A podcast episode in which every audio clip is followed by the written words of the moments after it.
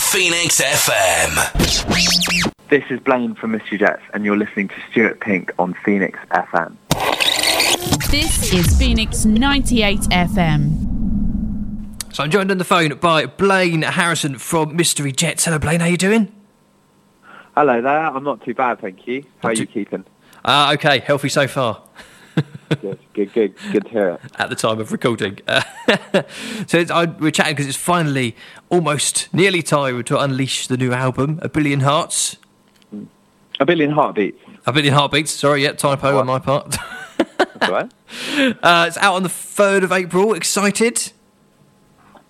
I'm really excited. Yeah, I'm really excited. Obviously, it's um, it's a weird time to be releasing music out into the world, but I think um, uh, it's also really positive because I think um, I think in a way music is the great unifier. You know, I think art has the ability to to uh, you know to to bring people together. I think music does that. Festivals do that. Yeah. Records do that, and I think um, people are naturally um, you know, like hunkering down with their loved ones and staying in. And I think in a way that's, that creates uh, an interesting space for music to exist in. So in some ways, you know, it, it's actually quite an exciting time to be putting out an album. Absolutely. I don't know if there's ever been a more important time for people to be uh, to be downloading and hearing new music. I agree. I agree. And I think, um, I mean, it's funny, like, uh, I think everyone is having all the same conversations at the moment. Like, I'm sure your listeners are probably having these conversations around, around the dinner table. I think, um, you know, like, the, the, there is something about what's going on, um, with, with coronavirus that, that is, that is uniting people. And I think, you know, the landscape that the songs on our album came from was a very divided landscape. You know, I think like Yeah. politics, li- politics in the UK, um, and just global politics as well, like has been so kind of skewed for the last four years. Like, you know, obviously with the referendum, Trump getting into office, um, and I think, and you know, the refugee crisis, uh, the um, you know, the climate disaster, all of these factors have made the world quite a hostile place, I think, in a lot of ways. You know, like divisions in, in society between um, different generations. Like, you know, the age gap feels like, um, you know, like the, the, there's been so there's been so many pla- places in in our society where I think these sort of um, chasms have grown, and I think in a way, um, you know, like art has an ability to heal at those times, and um, you know, just just this week when this country has, you know, has sort of like the, you know what's been going on in further afield in Italy and China has, has sort of Yeah. finally come to us, and I think actually we're we're sort of reminded of how important it is to see ourselves as a whole, and and that these these sort of divisions in society start to slightly melt away, and I think actually that's um, that's I suppose trying to look at it in a positive light. Every cloud, eh? Yeah, exactly, exactly. so you mentioned the, the, the new album coming from a place of uh, uh, sort of mentioning a lot of social differences and difficulties. Uh, what can you tell us about the new album in that context? Well, the songs on the record were were all written during a 12 month period during which I was living um, right in the centre of London. Um, I was living in uh, as a property guardian in an abandoned uh, building just off Trafalgar Square, Oh, yeah. which essentially my job was to keep out, um, you know, looters or people wanting to break into the building and set fire to it or do whatever they, you know, whatever they would have done to it. So Yeah. my job was to was was to kind of keep the building safe. But because of the proximity to, to Trafalgar Square, um, it which is obviously the the centre of protest in this country, um, I I was uh, I was witness to almost every Saturday morning for, for, for the year that I was living there. There would be a protest, you know, be it um, uh, a Brexit-related protest or um, you know, like a Help Refugees, Black Lives Matter, Save the NHS, the Women's March, Yeah. Extinction Rebellion. It really was like a, a, a an incredible. It felt like being in the eye of a storm. Is that a weekly massive gathering? Big Yeah, that's it. That's it. That's, that's a good way of looking at it.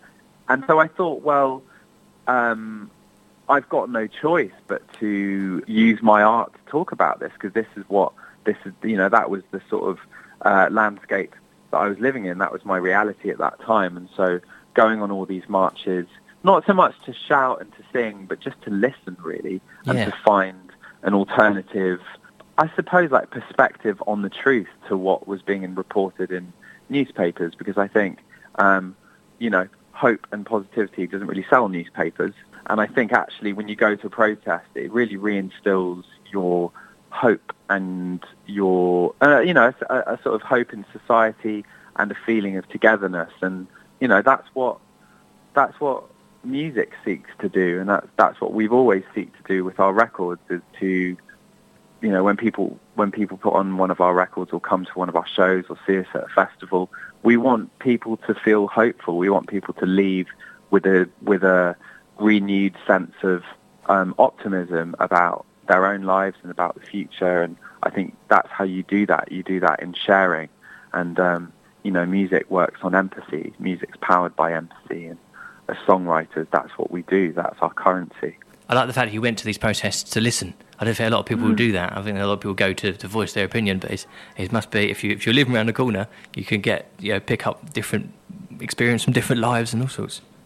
Must have fed yeah, into the I, album. I really think that's true, and I think like the internet obviously is great, and there's uh, it, it's positive in so many ways. But I think if you spend too much time on it, on social media, for example, you um, what you what you get is lots of opinions and everyone expressing their view on everything, and, and that's fantastic. And yes, that's very demographic, um, democratic. Sorry, but um, actually, when perhaps we're not as good as listening. Like, We're not as good at listening as we used to be. You know, we're very good at having an opinion on things, but actually, when you go to a protest, it's actually a really um, quite amazing place to just to just tap into what people around you are feeling, and um, you know, reserving your judgment on it and actually just listening. I think perhaps if we all got a little bit better of listening, we wouldn't we wouldn't um, be in quite the same dire straits as we've ended up in. This is Phoenix 98 FM. Have you drawn on a lot of those different protests in the different songs? Do they each speak to a different sort of message?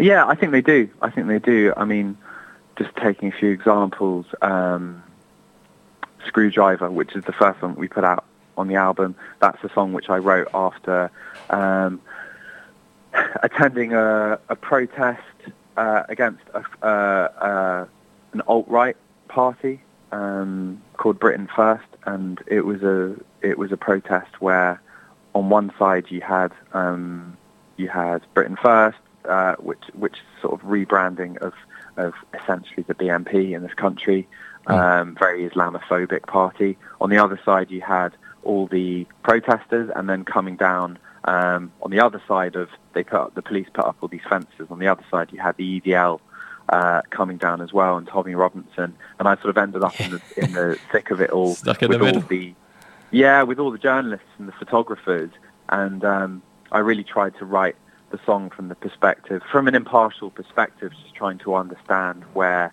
um, this intolerance in our society stems from, and I think it does stem from, um, you know, not being not being attentive to each other and not listening to communities who who have been um, uh, affected in various ways by globalization, and um, that's how that's how xenophobia and all these things that's where they're seeded.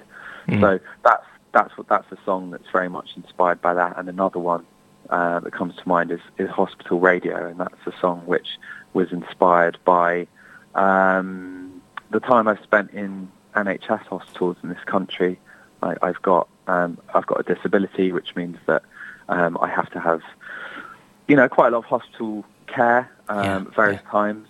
Um, I've I've kind of partly grown up in hospitals. They're, they're they're very friendly places to me. You know, really, the song was my way of expressing um, my appreciation for the National Health Service. You know, and having got sick touring, um, that song was a chance to express my gratitude for the NHS, which I, I, I can't remember who it was, but someone said it's the closest thing the British have to a religion. which I think is, is very true. Yeah, absolutely. Um, we definitely need that religion right now, don't we? We do. Absolutely. Uh, so yeah, it's been a little while coming out the this this album. Few few uh, delays and stuff. Obviously, you had um, uh, uh, you were unwell yourself, and I hope you're you're healthy now. Yeah, yeah, yeah. I'm, I'm, um, I'm all healed up and, you know, ready to get back out there. So, you know, uh, like there'll still be there'll still be some stages to play on.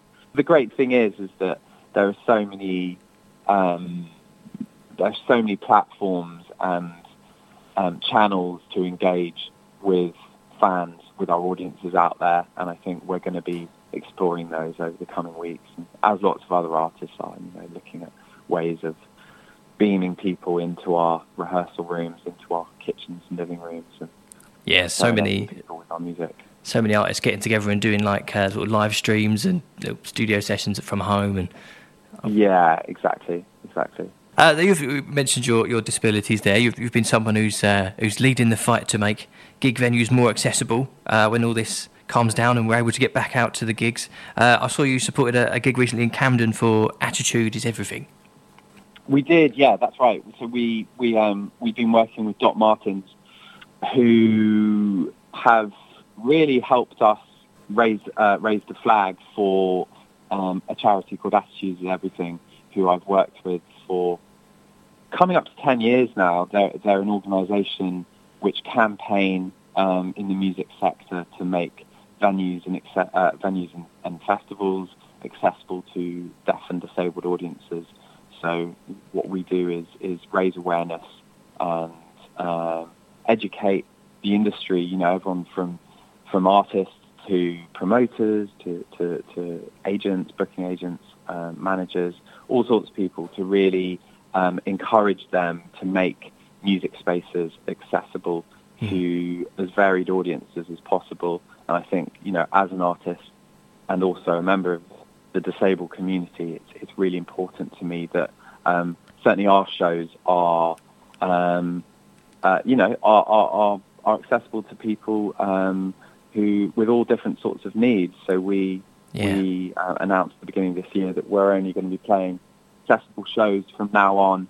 Um, you know, uh, it's something that I hope will snowball, and I think hopefully a lot of other other artists will will uh, will join the battle because I think it's it's it's so important in times like this for um, you know the healing powers of music to be um, something for everyone to enjoy. You know, and I think like there's nothing worse than showing up um, at to see your favorite band.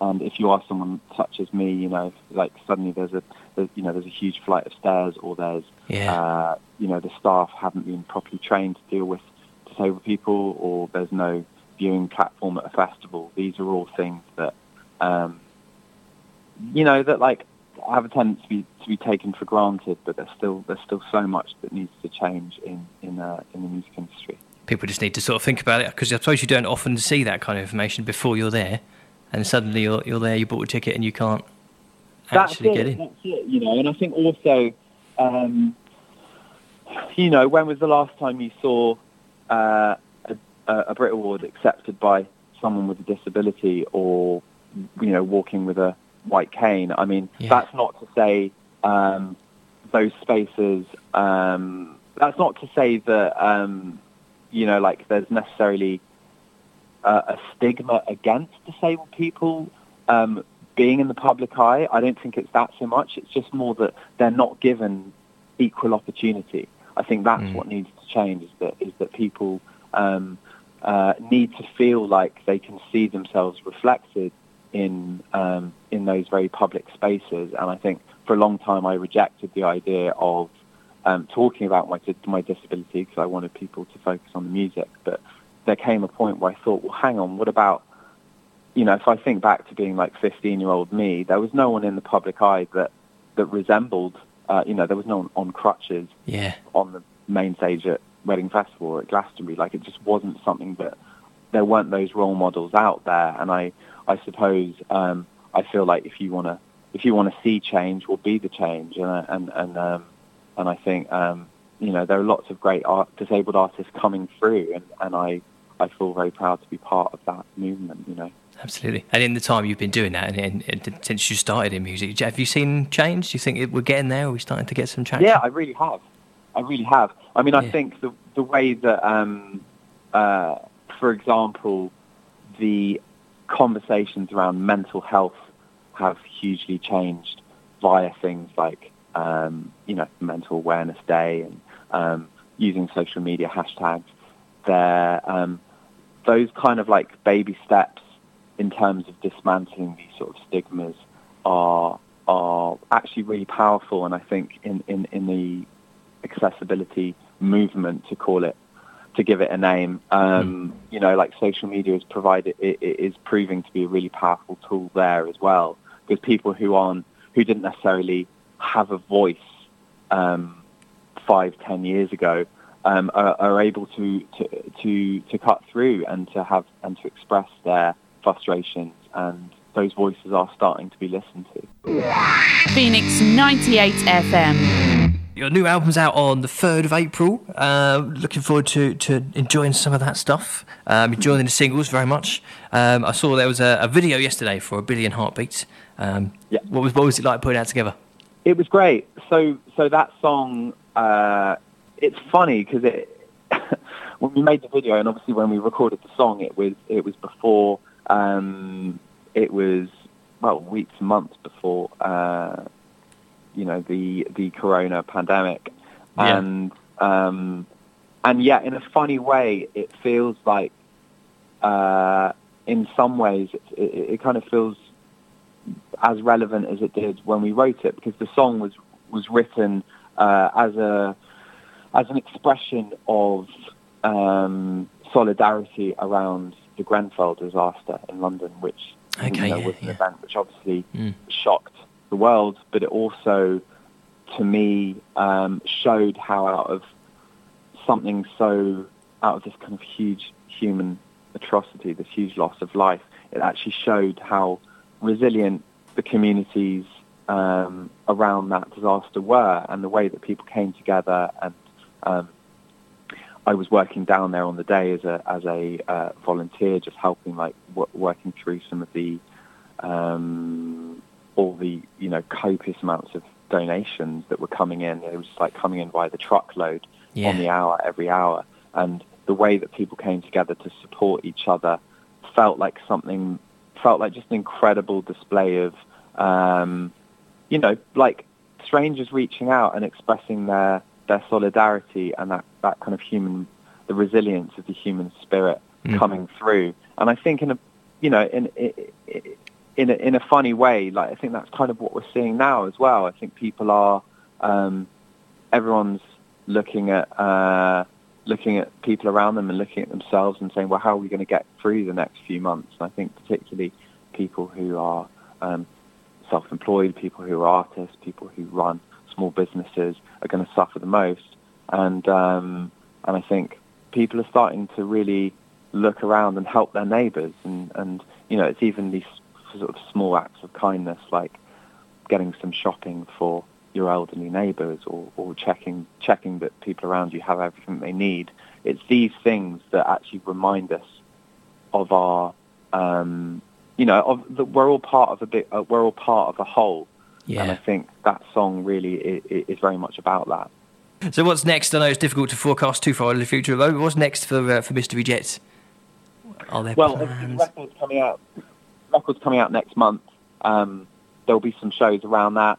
Fingers crossed. If there isn't, we'll be finding a way to, um, you know, to broadcast some music from our rehearsal room or from our studio. We'll, we'll find some way of, Awesome. of, of allowing those songs to go out into the world.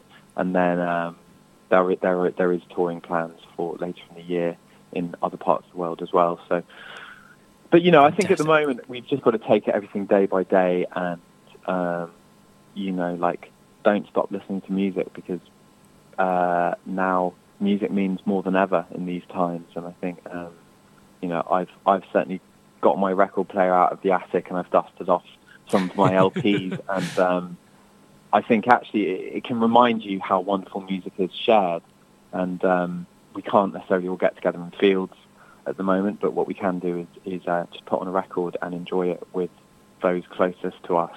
Um, that's the power of music. You Yeah. know, I think it's a great healer. Beautiful. Blaine, thanks for chatting to us. Good to talk to you. Uh, Good luck with uh, with with staying healthy and stuff, and hopefully we'll, uh, we'll get to enjoy some of your uh, some of your live sessions and stuff, whatever comes. Thank So, you very much. Take care. See you soon. All right. All the best. Stay safe. Bye. Phoenix 98 FM. Go to phoenixfm.com and listen to online guest interviews, check the events for your area, and listen to great radio online.